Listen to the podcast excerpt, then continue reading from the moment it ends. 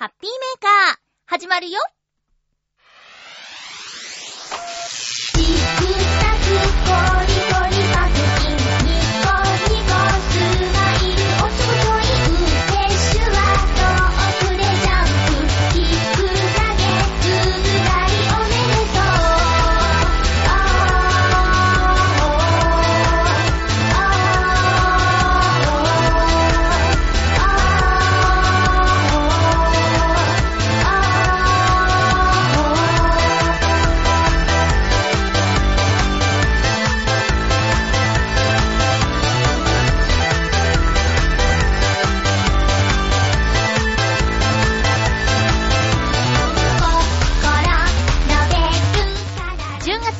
まゆっちょのハッピーメーカー。この番組は、ハッピーな時間を一緒に過ごしましょうというコンセプトのもと、ショワヘヨ .com のサポートでお届けしております。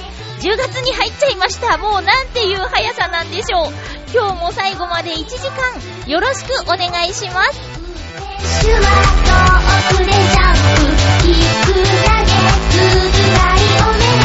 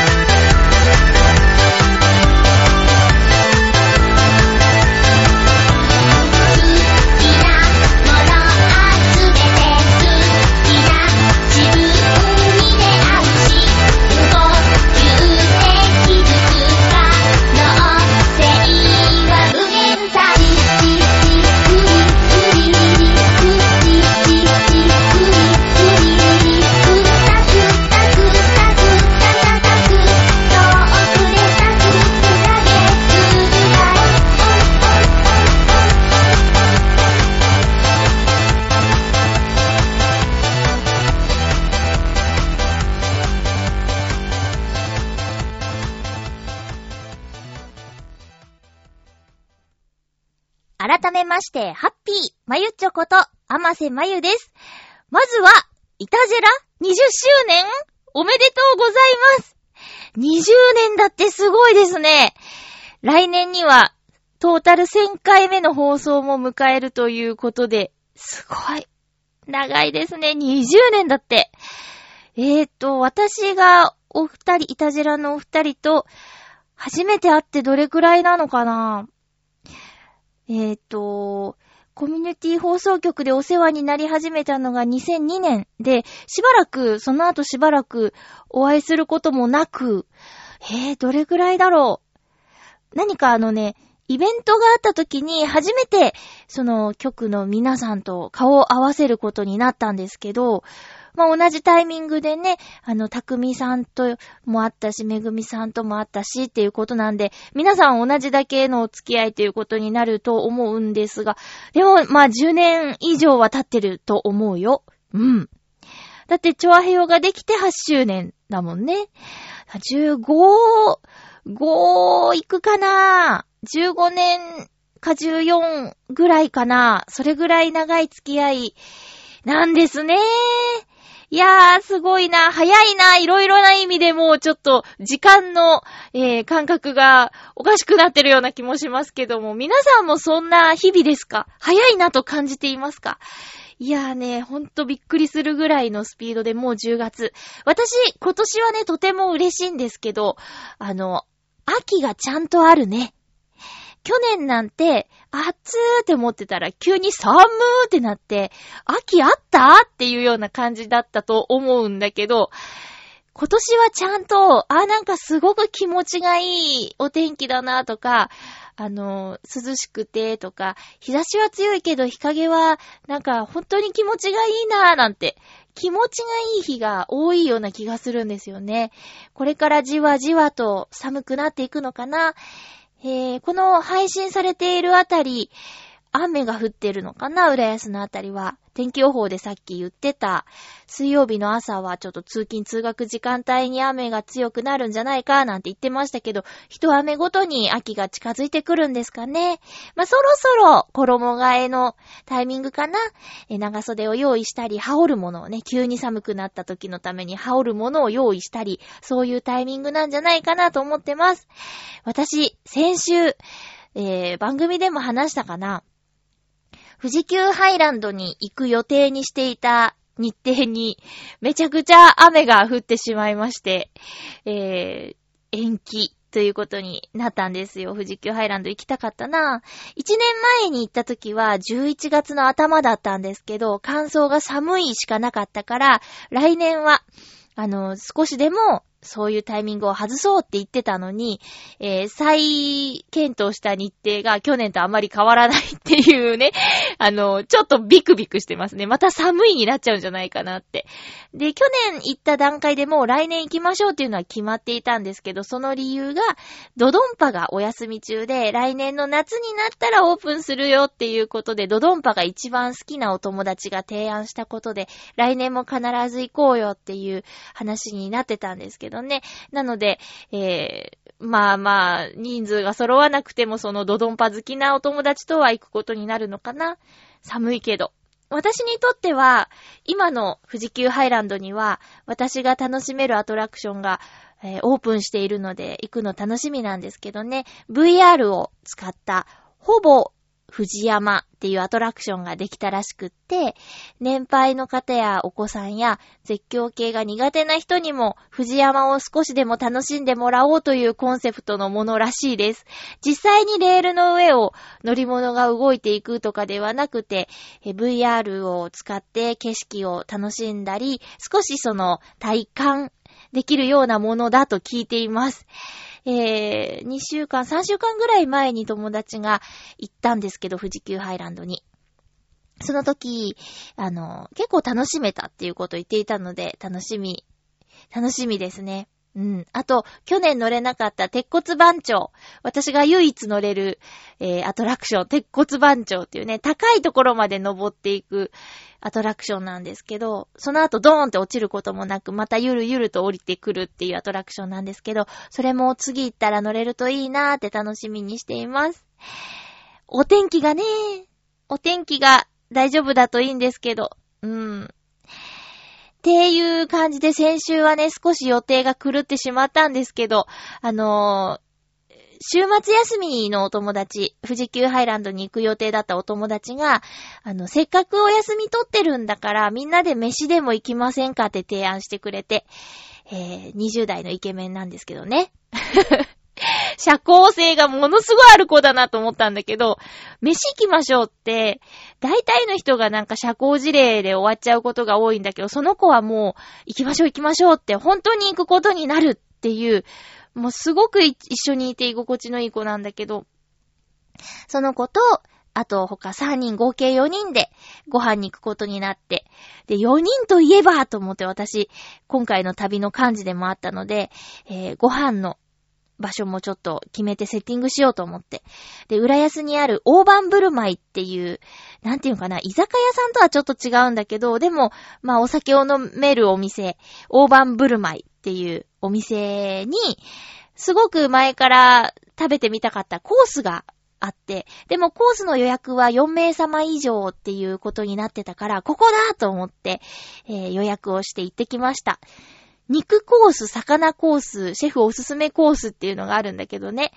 え、っと、肉コースにしました。私以外男の子だったし、あのみんなね、もりもり食べる子なのでね、肉コースにしました。そんな、もりもり食べる、みんなでも持て余すほどの、なんだっけ、ニポンドステーキだっけななんかすごい肉の塊が出てきたんですよ。写真に載ってたものと、あの、引けを取らないぐらいのあの、写真持ってませんけど、みたいな感じで、ドーンって大きいお肉が来てね。で、しかも、なんだっけな、アンガス牛だっけなんかすっごい肉肉しい肉なので、結構歯ごたえがあってね、むしゃむしゃって ふんがふんがって言いながらみんなで食べました。で、打って変わってオードブルはとても繊細で、なんかね、いろいろ生ハムも美味しかったし、自家製のハムとか自家製ピクルスとか、あとなんだっけ、鶏の刺身とかも出てきて、繊細からのワイルドみたいなね、振り幅がすごかったんですけどね。あと、ライスコロッケか。ライスボールっていうの？えーご飯に衣つけて揚げてあるものの、上にラクレットチーズがドーンかかってて、カロリーみたいなね。でもそんなの気にしないって。で、なんだっけ、グルナビかなんかのクーポンを使って、えー2時間飲み放題のところ3時間に無料でアップグレードをしてもらって、座敷の席があって、ゆったりもう3時間、会うのもその前回の富士急ぶりだったんで4人が揃うのが、もうたくさんいろんな話しました。えー、その20代のイケメン、ま、イケメン余計か、でもかっこいいんですよ。え見た目も、心持ちもかっこいいんだけど、その子がツイッターにね、あの、大阪のパフュームのイベント行ってくるみたいな。こと書いてあって、そのパフュームのイベントには星野源さんもゲストで出演することになっててっていうのがあって、で、私今ちょっと星野源さんに夢中なので、どうだった？どうだった？っていう話とか楽しかった。いいな、いいなーって。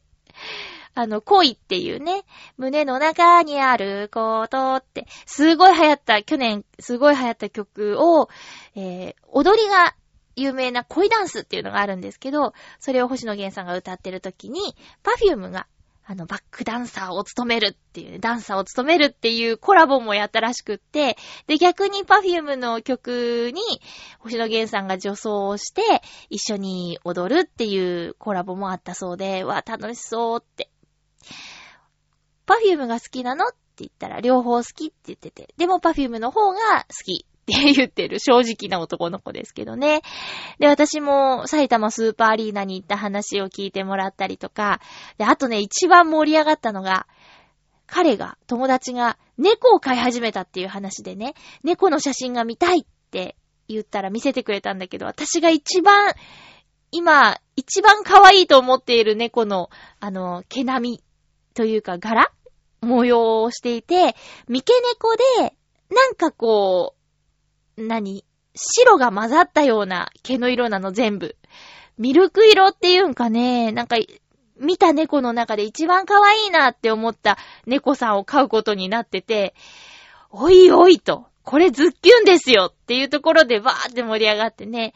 で、まだ3ヶ月で来て2ヶ月目だから、生後5ヶ月の子が家にいるんだって見に行きたいって言ったらどうぞって言ってくれたからね、あのー行こうと思ってます。写真撮らせてくれるかな？行けるかな？そもそも。ねえ。でもね、一緒にいたその4人の中の1人の男の子が、子猫は爪を立てるから、痛いよって、私のこう盛り上がった気持ちをガクンと下げることを言ってきたんですけどね。まあでも、痛いのはどうなんだろうな？慣れてないからな。もうちょっと大きくなってからのがいいのかな？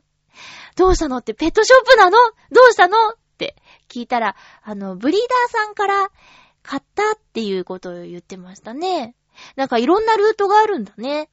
私あんまりわからないんだけど、でも一番の、一番の出会いはさ、なんか、ね、こう、捨てられてあって、みたいな。それを救う、みたいな形の出会いがいいんだけどな。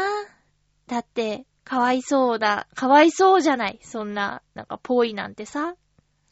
で、そこに、私が、運命的に現れてよ。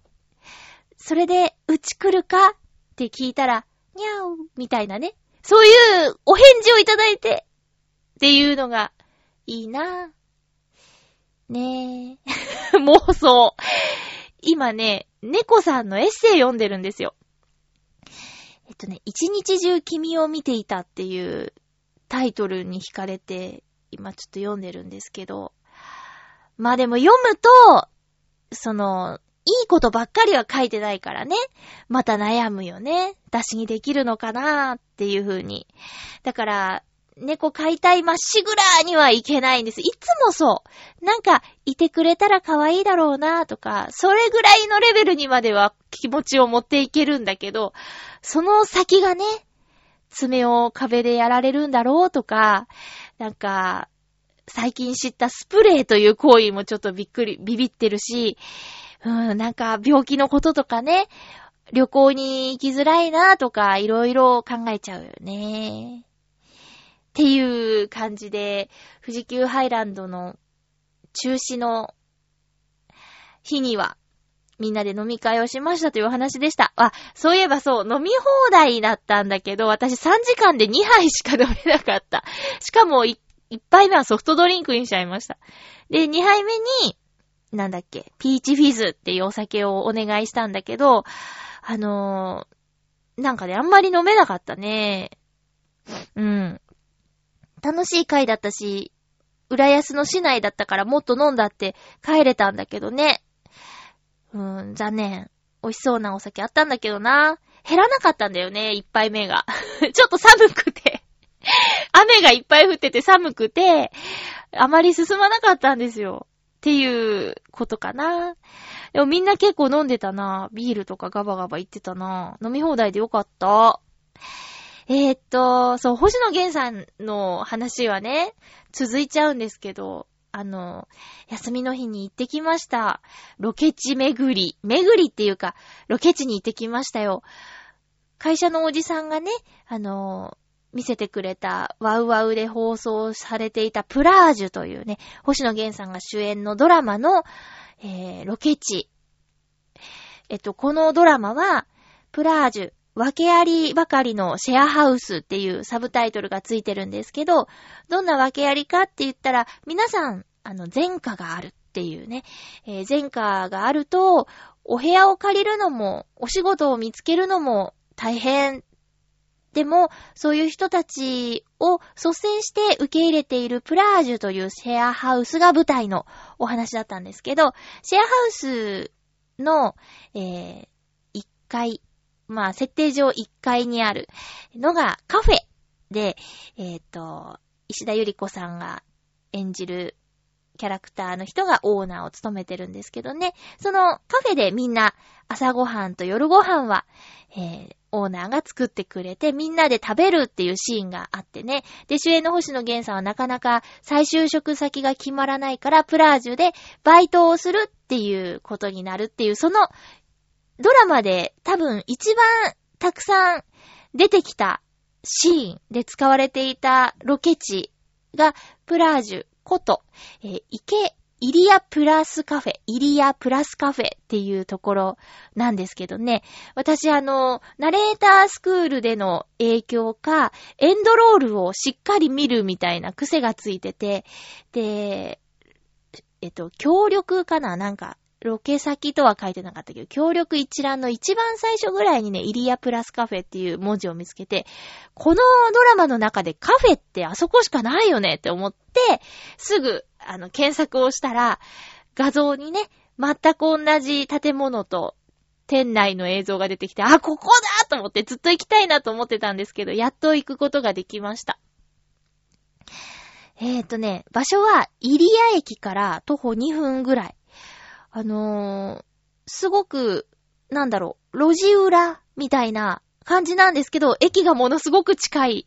だから行きやすい。で、東京メトロ入谷駅が近いので、あのー、私よくね、一日乗車券を買ってうろうろするので、また行きたいなと、早速思うぐらい、居心地のいいカフェでした。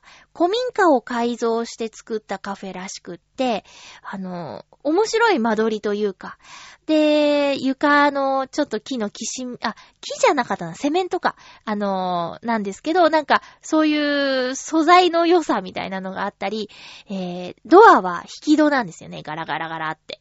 で、あと、テーブルも、それドラマにも出てきたんですけど、えっと、扉を3分割ぐらいにした板を使ったテーブルなんですよ。だから、ドアの小窓がそのままテーブルに活かされていたり、蝶つがいが残ってたりとかっていうのが、かっこいい。うん。で、ドラマに出てきてて、すごく印象的だった壁一面の収納とかね。そこにあるものはやっぱりドラマにはドラマ用のものを入れていたようなんですけど、えー、あと、そうだな、印象的なのはカウンターかなうん。そこにちょっと階段があって、奥にも席があってって、ドラマではその奥にさらに廊下があって階段があってみたいなところなんですが、ががっていうね、ことですよ。それで、まあお店の中でしみじみと、はあ、ここに星野源さんや中里依紗さんや、あの、菅氏顔さんがいたんだな、なんて思いながら、ふーんふんってじっくりいろいろ見ていって。そしたら、他のお客さんも、あの、どうやらプラージュを見てきたらしくって、あ、なんか本当にそのままですねって言いながら、あの、入ってきたお客さんもいて、で私ちょっと昇進者なんでね、あの、ドラマ見てきましたって最初に言えなかったから、うーん、なんか、帰りに、でも、ちゃんときっかけ言おうと思って、お会計の時に、あ、プラージュを見てきたんですよって話しかけたらね、あの、あ、そうなんですか、ありがとうございますって言って店員さん言ってくれて。なんか、ドラマのチラシをもらったから、よかったらどうぞって言って、ドラマのチラシをくれてさ、嬉しくて、うー、折れないように、そっと持って帰りましたね。あと、撮影させてもらって、パシャパシャと。あー、で、外観をね、あの、一緒に友達と行ったんだけど、撮ってもらってたらね、あの、中からお店の方が出てきて、木の板を渡してくれて、これあの、よかったら使います？とか言って、オープンって書いてある、なんていうの、お店の札多分小道具だったんかなだってその日お店にはかかってなかったから。これ、星野さん持ってらっしゃいましたよって言って、星野さん持ってましたよって、持って写真撮ってましたよみたいなこと言ってくれて、ほ、星野さんなんてね、あったんだこの人、あったんだーって思って。で、あ、いいんですかってお借りして、お店の入り口でオープンを掲げてね、写真撮ってもらいました。ちょっと、なんか嬉しくて、嬉しさが込み上げてる。私、あまり写真写り良くないんですけど、その写真はなんか、喜びが溢れてるなって思ったんで、ちょっと Facebook とか Twitter のプロフィール写真それに変更しちゃおうかななんて思ったりしていますが。すごいミーハーだね。で、プラージュといえば、浦安の街もロケに使われていてね、そのあたりもまた今度夕方、夕方だったんだけど、歩きたいなーって思います。あのー、境川西水門近くの境川沿いをね、星野源さんと中里依紗さんが歩くシーン、あと、駐輪場がある高架橋の下あたりを中里依紗さんが追われるシーンとかっていうのもあってね、うん。浦安に住んでるからかな、すぐ気づけたのはね。他の方まだ気づいてないんじゃないかなって。そりゃそうだよね。わかんないもん。わかんないわかんない。そんななんかメインストリートっていうわけじゃないし。ただまあ、浦安ロケ地マップっていうのがね、以前あったように、浦安の街はちょこちょこと撮影に使われることがあるそうです。えー、なんだっけな。うんと、亀梨さんと、なんだっけ？あー、なんだっけ？なんか、なんか、のぶたをプロデュース。よく出てきた、今。のぶたをプロデュースっていう、えー、ドラマにも、フラワーストリートのあたりとか使われてたりとか、うん。踊る大捜査線の映画にも新浦安のあたりが使われてたりとか、なんかほんと多いんだって。で、昔で言えば、トラさんとかの映画、なんだっけ。えー、っと、男は辛いよとかにも、えー、ロケで使われたことがあるそうです。うん、いろいろ、いろいろあってね。自分の街をそういう目で見るのも面白そうですよね。ということで、ちょっと今週出かけてきたお話いろいろしましたが、まだもう一つね、ちょっと今週出かけてきたところがあるので、後でお話ししたいと思います。え、メールをご紹介しましょう。えっと、普通歌をいろいろといただいていますよ。えー、っとね、ハッピーネーム、青のインプレッサさん、ありがとうございます。まゆちょさん、ハッピーでございます。ハッピーでございます。さて、先月30日に、おいっ子の誕生日だったんですが、誰もプレゼントを送らなかったので。え そんなことある？親御さんは送るでしょ。えー、僕の方で誕生日プレゼントに、靴下を送りました。おー。8月にプレゼント代がかかったので、靴下と車の写真と、甥いっ子と BB8 が写っている写真を送りました。収録が終わっている頃に電話かかってくるといいな。追伸、10月末に開催されるレースに参戦します。今から準備に入りますよということで、青のインプレッサさん、お便りありがとうございました。おいっ子の誕生日。そうか、8月に会った時に色々プレゼントしちゃったんだね。だから誕生日は、靴下と写真。いいんじゃない？気持ちがこもっていれば。車の写真と、おいっ子と BB8 が一緒に写ってる写真。そうだよ。愛情込めてずっと使ってるいいカメラで撮った写真かなきっと伝わってると思います。みんな送らなかったって本当？まあ、そういうスタイルの子育てをする方もいるからね。ないとは言い切れないけど。そうか。でも、そんな中でね、もし、そう、誰も送ってないんだったら、青のインプレッサさんからのそういう気持ちのこもった贈り物をきっと喜んでると思うな。靴下は使うものだしね。消耗品だしね。そんな中でちょっと、今日は特別っていう時に履ける、いい靴下をもらえたら嬉しいと思います。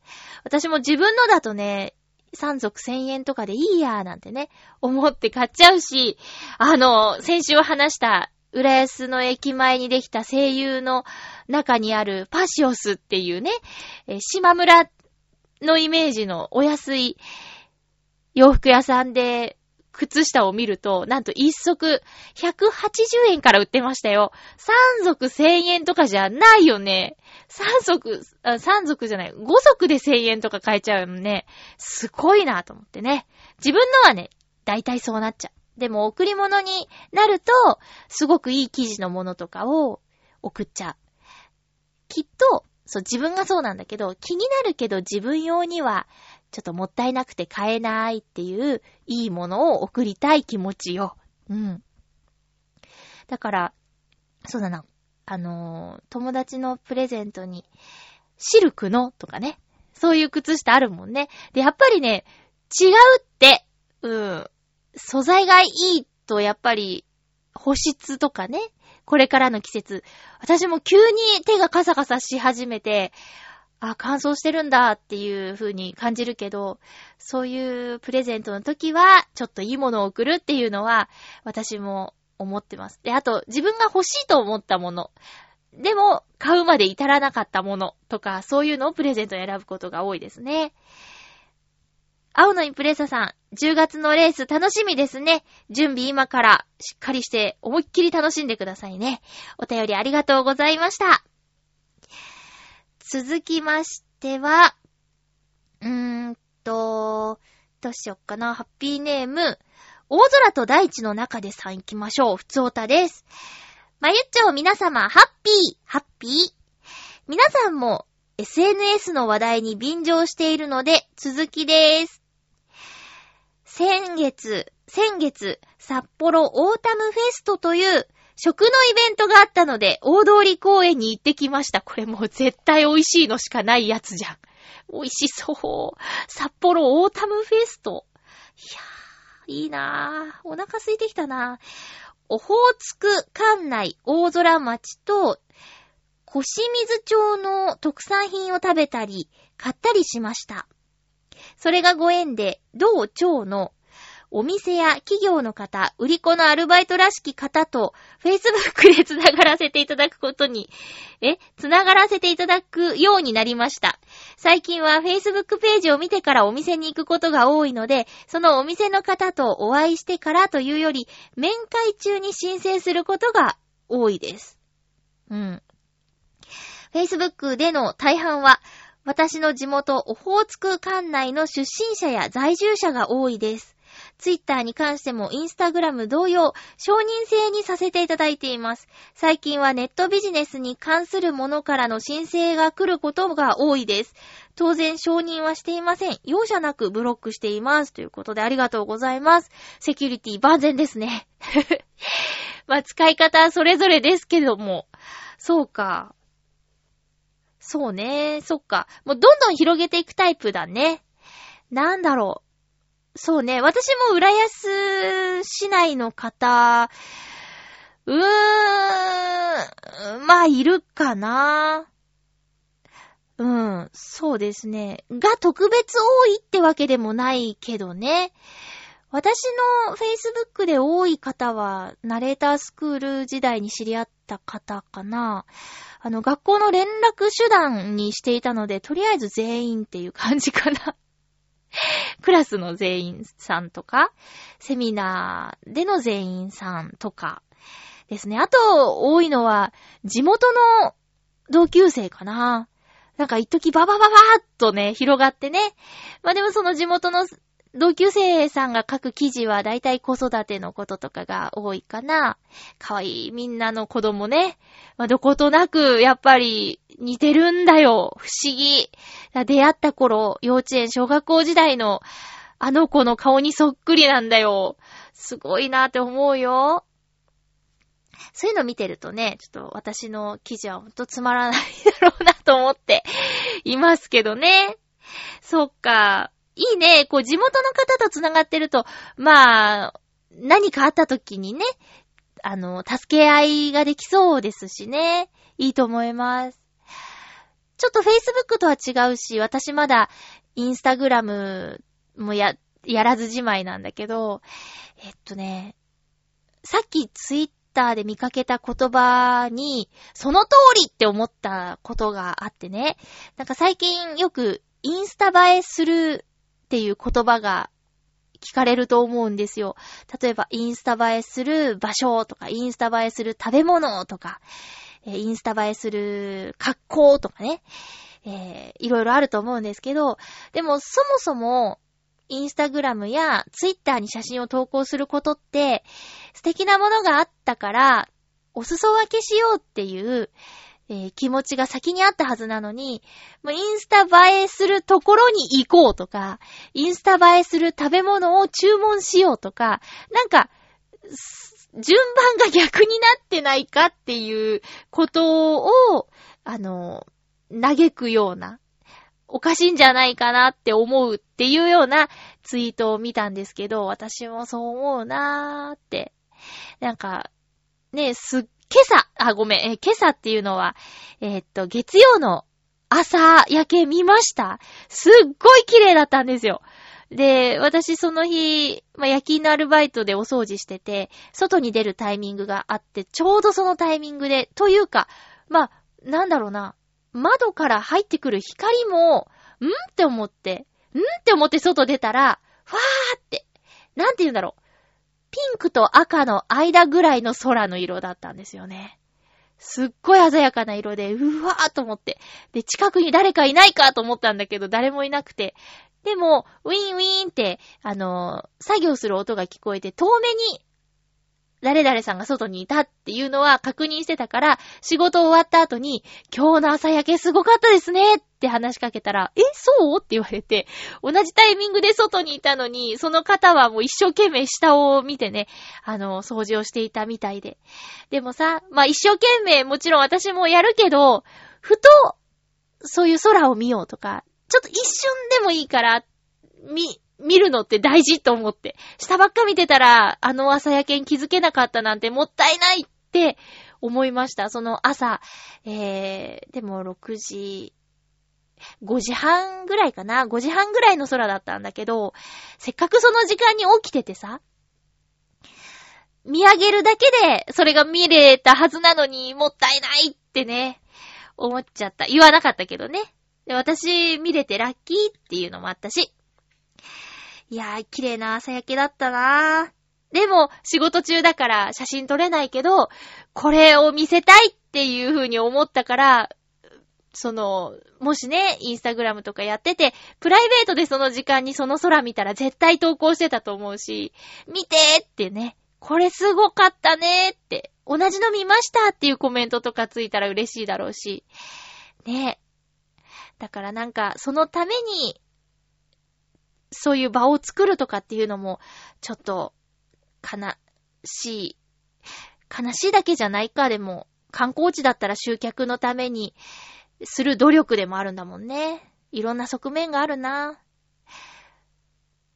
あ、そうだ、えっと、脳溝の滝って皆さんご存知ですか？あの、制作会社にいる若い男の子が、あの、ナレーション収録で朝、向かったら、近所のコンビニで会ったんですよ。で、これから収録ですか？って言って。いや、そうだよって言ったら、俺これから帰るところっすって言ってて。で、脳溝の滝って知ってます？って、昨日ロケに行って帰り遅くなって、そのまま会社で寝ちゃったんですよ、みたいなこと言ってたんだけど、脳溝の滝の写真見せてもらったんですよ。すっごい綺麗なところで、これは作られた場所ではなくて、まあ、滝というとちょっと高いところからドーって落ちるイメージが強いかなと思うんですけど、階段状になってて、で、洞窟みたいな、洞窟、トンネルみたいな感じになってるんだけど、奥から光が差してて、で、そこをタンダンタンダンって階段みたいなところを水が流れてくるっていう、脳溝の滝っていうところにロケに行ってきたんだって。で、晴れると、水面にそのトンネルの半分が映ってハート型に見えるっていうところからすごく人気の場所なんですよっていう風に聞いて、で、ロケに行った日は晴れてなくて曇ってて、こんな感じだったんですけどねって写真とか見せてくれて、で、晴れたらこんな感じですっていう画像を差し込まなきゃなーなんて言ってたんだけどね。まあ、とにかく今行ってみたい場所、脳溝の滝、すごい綺麗なところ。行ったことある方、ちょっと教えてください。えー、あ、ちょっと今、話す予定じゃないことを思い出して脱線しちゃったな。お便り、大空と大地の中でさんありがとうございました。いい SNS の使い方をされてますね。これからもたくさん出会いがあるといいですね。続きましては、えー、っと、ハッピーネーム、七星さん行こう。まゆちょう、ハッピー、ハッピー最近電子書籍、く最近、電子書籍を読むようになりました。漫画だけですが、さっと読めるのがいいですね。ただ、今まで紙で持っていた分、自分の目でアップにしていたことや、話して読んでいたことなど、微妙に読み応えが異なります。場所は取るけど、読んだという実感を得るなら、紙の方がいいのでしょうかと思っています。それでは、ということで、ありがとうございます。ああ、自分の目でアップにしていたことや、話して読んでいたことなどって、なるほどね。漫画をこう目に近づけたり、あ、顔に近づけたり話したりってことか。面白い、そうか。それを今指でわーってこうね、広げると、アップになるね。そう。何で読んでるんですか？電子書籍。Kindle とかですか？それとも、スマホですかね？うん。私は、未だにちょっと電子書籍、慣れないんですけどね。やっぱ紙をめくる方が好きで、本をよく読むおばさんの家に行くと、私の好きな作家さんの本を回収して帰ってくる。そして溜まっちゃうっていうね。全然読んでないんだけど、あの、文章との相性って、すごくあって、サクサクサクって読めるものとも全然進まない。あの、なんだ、買いましたって話した、なんだっけ、騙し絵の牙。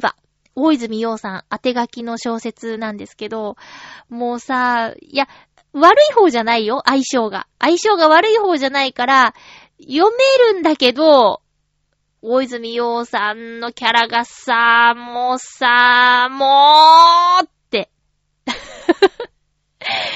実写化したら見たくないかもしれん、そんなようちゃんは。っていうシーンが出てきて、そうじゃないところはね、すごい素敵だし、もう、ようちゃんが動いてるんですよ、頭の中で。いいんだけどさ、なんか、これはネタバレじゃないと思うんですけど、テレビで、インタビューで、とか、あの、多分それが記事になったりして目にしたこともある人いると思うから、まあ、言、言いますよ。嫌な人はちょっと5分が、3分ぐらい飛ばしてもらいたいんだけど、えっ、ー、と、ようちゃんがね、こう、何年も打ち合わせして出来上がった小説らしいんですよ、作家さんと。で、読んで、出来上がって読んでようちゃんが、おい、濡れ場がないじゃないかと。いう、クレームを入れたらしくって、クレーム、ご意見を言ったらしくって、で、まあ、後で、追加したっっていう、その、それがね、もうっていうところになっちゃってます。私の中で。な、もうって。それだけだからなんかちょっと、そこで、あーってなって、しばらく読んでないですよ。でも、全、全体はまだ読んでないけど、そのシーンが始まる前までは、おうおう、すごい、そう、ようちゃんそういうことやりそうとか、映像化したらもう、やって、やるよねもぜそれ、そのシーン全然できるじゃんとか、いう風に、ワイワイってワクワクして読んでたのに、もう最悪です。ねあ、それでね、私今、あの、D マガジンに興味があって、それってあの、500円ぐらいで、あの、たくさんの雑誌を読むことができるアプリらしいんですけど、あの、まあ、全部じゃなくて特集記事とか、大まかなところだけって、それでも十分なんですよ。例えば東京ウォーカーとかね、お出かけする参考になるかなとか。うん。で、東京ウォーカーだって300円ぐらいするでしょ？で、横浜ウォーカーも多分あって、まあ横浜まで行くことあまりないんだけど、それでもう2冊分で600円ぐらいじゃない？で、他にもさ、えーっと、主婦雑誌とかも入ってるから、えー簡単おかず特集とかあれば、あの、見たいし、で、お金の貯め方みたいな記事だってあれば見たいし、で、それでもうすでに月額金の500円軽く超えてるんだよね。で、その他にもさ、いろいろとテレビ雑誌とかもあったかな？スポーツ雑誌とかも、あと景色の写真がある雑誌とかもあるから、まあ、買ってまで読まないけど、あれば読むよなっていうような雑誌がバーって並んでたから、D マガジンを読みたいなと思うんだけど、でも、今私 iPhone 5S を使ってるんですよ。多分、5なんとかを使ってるんですよ。5C じゃないんだけど、5SE かな ?SE か 5S かを使ってるんですけど、画面が小さいんですよね。で、普段メールとか、あの、情報を文字で見る分には問題ないんですけど、ちょっと雑誌の画像を見るには小さいなと思っていて、で、ちょうどイタジラでもね、あの、テーマになってましたけど、どっちのコーナーのテーマになってましたけど、iPhone 8、iPhone 8 Plus 10、どれがいいと思うっていう、えーテーマだったんだけど、私今、もし選べるんだったら、8プラスを選びそうな気がする。画面が大きい方がいいような気がしてね。家で読むなら iPad を使うけど、外でもパパーっと読みたいんだったら、ちょっと大きい画面の方が読みやすいかなって。同じように、漫画とかあんまり今読んでないけど、漫画だって、なんか LINE 漫画とかでね、3巻無料とかあれば、画面が大きければ読むかもしれないなとか。あと、そうですね。Kindle と同じぐらいか、まあ、一回り小さいぐらいかな。ってなれば、もしかしたら読むことが増えるかもしれないなーって。画面大きくていいかなーなんてね、思ってさ。なんか、小さいのを求めてたはずなのに、また大きくししようとしてるっていうのが不思議ですよね。UQ モバイルの、なんだっけな、全本だっけ？なんか、すっごい大きいのあったよ。うん。それでもいいかなって思ったけど、私はちょっと iPhone のが使いやすいから iPhone で機種変更したいなと思ってるんですけどね。うん。七星さん、電子書籍。そう、わかるよ。その紙をめくる方が慣れてるし好きとか読んだ感じがするっていう感覚ね。わかるわかる。で、電子書籍読んだことあるけど、ちょっと軽くタップすると、下にさ、あの、今どこまで読んでるっていう、ちょっと、メーターみたいなやつ出るよね。うん。あれよりやっぱりこの紙の束で感じたいもんね。わかる。でも、コンパクトで持ち運びがしやすいもんね。いいとこと、そうじゃないとこがあるね。なんでもそうだね。七星さんありがとうございました。続きましては、えー、ハッピーネーム、サバのみそにさん、ありがとうございます。まゆっちょさん、ハッピーかなあー、クエスチョンマークついてる。ここ1ヶ月、始発で行って、終電まで古希使われたり、あー、出張で、北は宮城から南は沖縄まで、1週間で全国ツアーをしたりで、全然メールが送れません。大変。ええー。エグゼイドネタもあったのですが、内容的に、馬王でもか、なのでやめちゃいました。なかなかハッピーメーカー向けのメールは難しいです。ハッピーになりたいでは、ということでありがとうございます。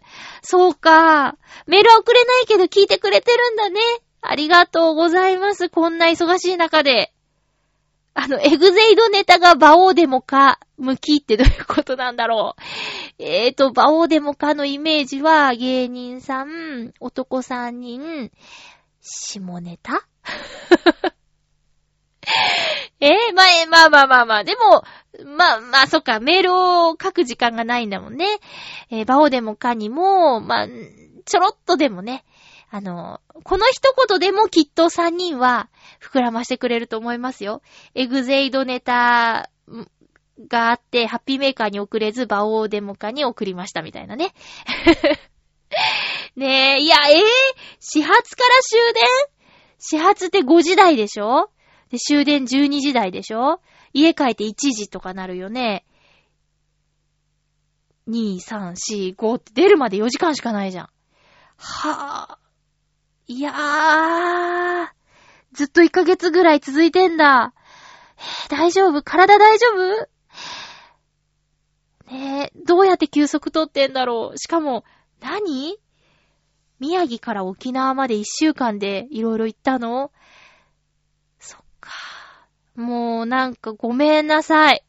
私今日会社で嫌なことがあったんよ。嫌なことというよりも悲しいことかな。そんなのどうでもよくなるね。なんか、うーん。だって、8時間勤務だもん。ごめんなさい。なんかすごいごめんなさいって気持ちになる。なんかそれでちょっと嫌になっちゃったみたいなやつね。もうほんとごめん。全然よ、私なんか。なんか、そう、こないだ食事した時もね、最近どうっていう話にやっぱなるじゃない？そしたら、まあ、4人それぞれ別のお仕事してるんだけども、あのー、まあ、出会った場所は同じ、私の働いてた場所で、そっからみんな巣立って行ったりとか、立場が変わったりみたいなことがあるんだけどね。まあ、その、中の若い男の子が、今14時間勤務っすね、みたいなこと言ってて、14時間？びっくり。いや、だけどなんかやっぱ辛くって、で、自由な時間がないことが辛いって言ってたから、きっとそう、サバの味噌煮さんもそうなんだろうね。で、やっぱりそれだけ働くから、収入は以前よりもぐんと増えたんだって。でも全然心が満たされないって言っててね。だから、その、富士急も楽しみにしてたんすよ、みたいなこと言ってて、そうかーなんてね。金はあるって言ってましたね。でもそれより大事なことがあるって分かったって言ってて、うん、そんなにいらないって思ったって言ってたお金がそんなに、お金が欲しいわけじゃなかったって言ってた。うん。しんどいんだろうな。14時間か。経験ないな。夜勤終わって、その、一番長く働いたのは、そうね、北へのアニメの最終話を撮った日かな。うーん。夜勤して、アニメの最終話10時入りで撮って、その後、なんか、ATX さんの取材をしていただいたり、その日かな、声優グランプリの取材をしていただいたり、なんか、CM 撮ったりとか、そのまま、深夜、また勤務に行くっていうね。うん。あったね。その日は、自分史上最長勤務時間だったかな。ただ、まあ、好きでやってることだからな、両方とも。辛いはなかったね。サバの味噌煮さん、ちょっと体だけは本当に気をつけて、あのー、体にいいものを食べて、元気でいてね。なんとか乗り切って。これずーっと続くんじゃしんどいね。まあ、今一番忙しい時だと、信じて 無理しないで、休息も、うーん、状況がわからないから軽はずみなこと言えないけど、とにかく、そんな忙しい中、メールをくれたことがすごく嬉しいよ。無理しないでくださいね。ありがとうございます。変だ。大変だ、辛いよっていうことだって送っていいんだよ。ハッピーメーカー向きとかそういうのをあんま気にしないでね。あまりにも辛そうだったら、私がキャッチして私がお返事するから 読めなくて、ても、てもよ。えー、次続きまして、ブルーニさんありがとうございます。ブルーニさんもなんかしんどそうだな。ハッピーネーム、ブルーニさんありがとうございます。まゆちょう、ハッピー、ハッピー？最近体調の方はどうですか？うーん。私は先週末、39度の熱が1日中続いたりと、絶不調な1週間でした。うわぁ。インフルエンザも出てきているようですから、まゆっちょもお気をつけください。もう出てきてんの？早いね。さて、浦安市民活動フェスティバルですが、まゆちょのウクレレももちろん、展示や他の方々の発表も楽しみですね。一人でまゆちょの応援に行こうとも思っていましたが、息子を連れて遊びに行ってもいいかも、よう検討させてください。ブルーニさんありがとうございます。まあ、きっと楽しいと思います。いろいろあるしね。販売もあるしね。なんか苗とか。うん。そういうのもあるみたいですよ。えー、ぜひぜひ、プラッと遊びに来てください。何もなければ。39度の熱は辛いんですよ。まあ、平熱にもよるけどね。でも、大人になって特に、この39度の熱とか40度超えとかね、もう、クラックラしますよね。いやー、こういう時家族とか一緒にいてくれる人の存在ってありがたいんだろうな。ああ。そう、普段はね、一人でもういいやーなんて思ってますけど、こういう時よね。だからこういう時に頼れる友達を持つことが、私にとってはこれからとても大事で、とても重要なことなんですよ。ねえ。ほんと、もう助けてと素直に言える相手。ポカリ買ってきてと言っても大丈夫なお友達。をね、で、私も誰かのそういう立場でありたいと。遠慮しないで呼んでくださいねと。うん。ねえ、そう、そうよ。そういうのを独身連合会でね、作っていかなきゃいけないわけですよ。支え合わなきゃ、ね。えー、ブルーニさん、大丈夫かな？もう、病み上がり状態、今も病み上がり状態なんかな？インフルエンザはいろいろ言われてますが、それでも予防接種は、なんていうか、おまじないな感じで受けたいなと思ってるんだけど、うーん、今年もなんだかワクチンが足りないだ、なんだってニュースになってましたね。毎年そんな話が出てるような気もするけど、今年はマジかな。早いうちに行った方がいいかな。まあ、それはもう声の仕事をする者としての、プロ意識の一つなんですけどね。まあいろいろあるよ。受けたからって絶対ならないとは限らないとかね。ただ私、去年、おととしか、すっごく、ちょっと激しい風邪をひいたんだけど、インフルエンザではなかったんですよ。うん。だからこれ予防接種してなかったらもしかしたらインフルエンザだったのかなとか。そういうのあるからね。うん。まあ、小さいお子さんとかはなんかいろいろ副作用とか、なんやかんやの問題は大人がね、しっかり考えてあげた方がいいけど、もう自己責任で私の場合は、受けます。痛くて嫌だけど。ブルーニさん、お大事に、ありがとうございました。みんな大丈夫か？私は元気ですよ。大丈夫。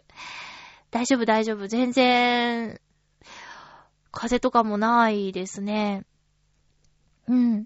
だからって、油断はしちゃいけない。えー、この1年というか、その2年前の大きな風以降、大きいの来てないからね。1年に一度はドーンと引く方が、なんとなく安心なんですけどね。その地震みたいな感じでね。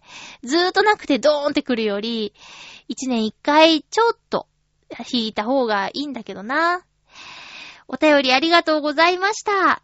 あ、先週出かけてきた場所、もう一つあるって言ったけど、あまり時間なくなっちゃったけど、えっ、ー、と、劇団フーダニットのお芝居を見に行ってくることができました。最終日、えー、10月1日の、えー、12時の部に行ってきたんですけど、A 班、B 班って分かれてるっていうことは、あの、告知とかで知ってたんだけどね。A と B の違いが分かってなかったんですよ。で、もしかしたら、そう、ラジオも聞き返したりしてね、えー、その情報を得ようとしたんだけど、ちょっと拾えなくて、でもきっとどっかで言ってたはずなんだ。A 班と B 班の大きな違いは、劇団フーダニット通信でメインでおしゃべりをしている、立花沙織ちゃんと薩摩いもちゃんが、えー主役をやるかどうかっていうところだったんですよ。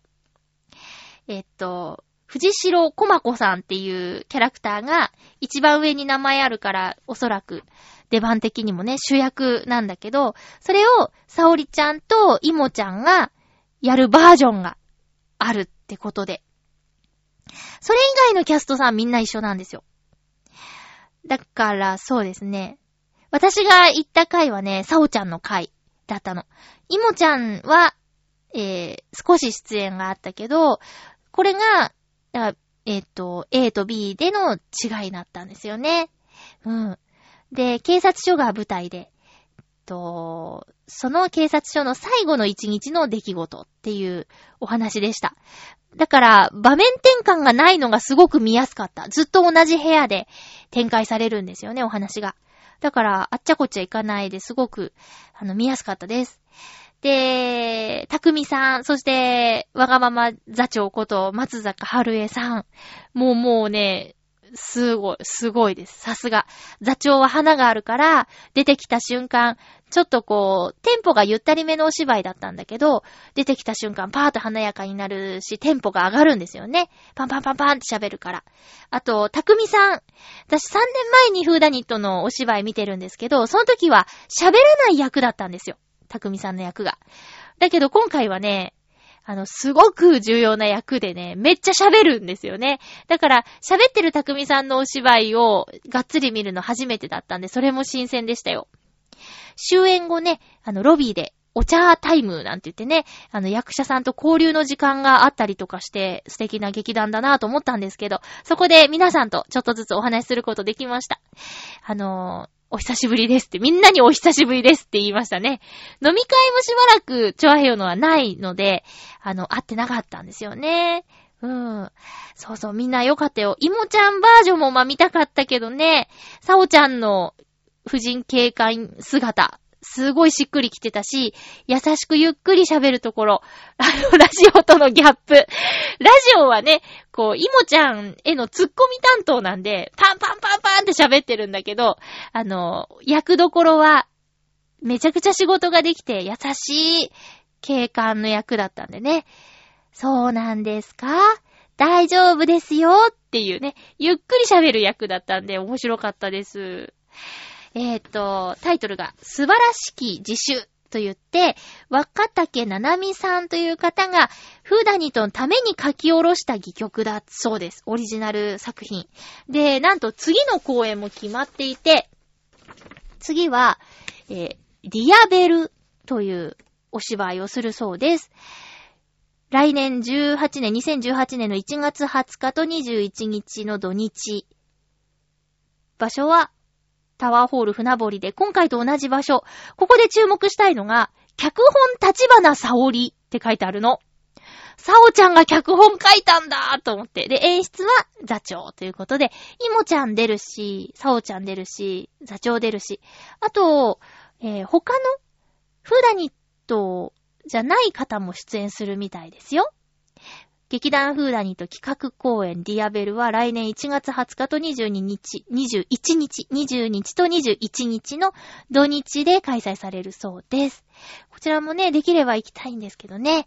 ということで、ちょっとお時間が結構過ぎちゃってるんですが、次回のハッピーメーカー収録日が早いです3連休の時はね、ちょっと収録日が早まる傾向にありますね。すいません。収録は金曜日に行います。10月6日金曜日に収録する予定です。テーマは特にないんですが、お便りをいろいろ送っていただけるととても嬉しいです。お待ちしています。お送りしてきましたハッピーメーカー。そろそろお別れのお時間です。急に寒くなったり、この配信日には雨が降ったり、また週末もちょっと雨模様だったりするのかな。体調にはくれぐれも気をつけてください。お仕事忙しい皆さんも、なんとかリフレッシュできる時間を設けてね、えー、頑張っていきましょう。お相手は、まゆちょこと、あませまゆでした。また来週、ハッピーな時間を一緒に過ごしましょう。ハッピー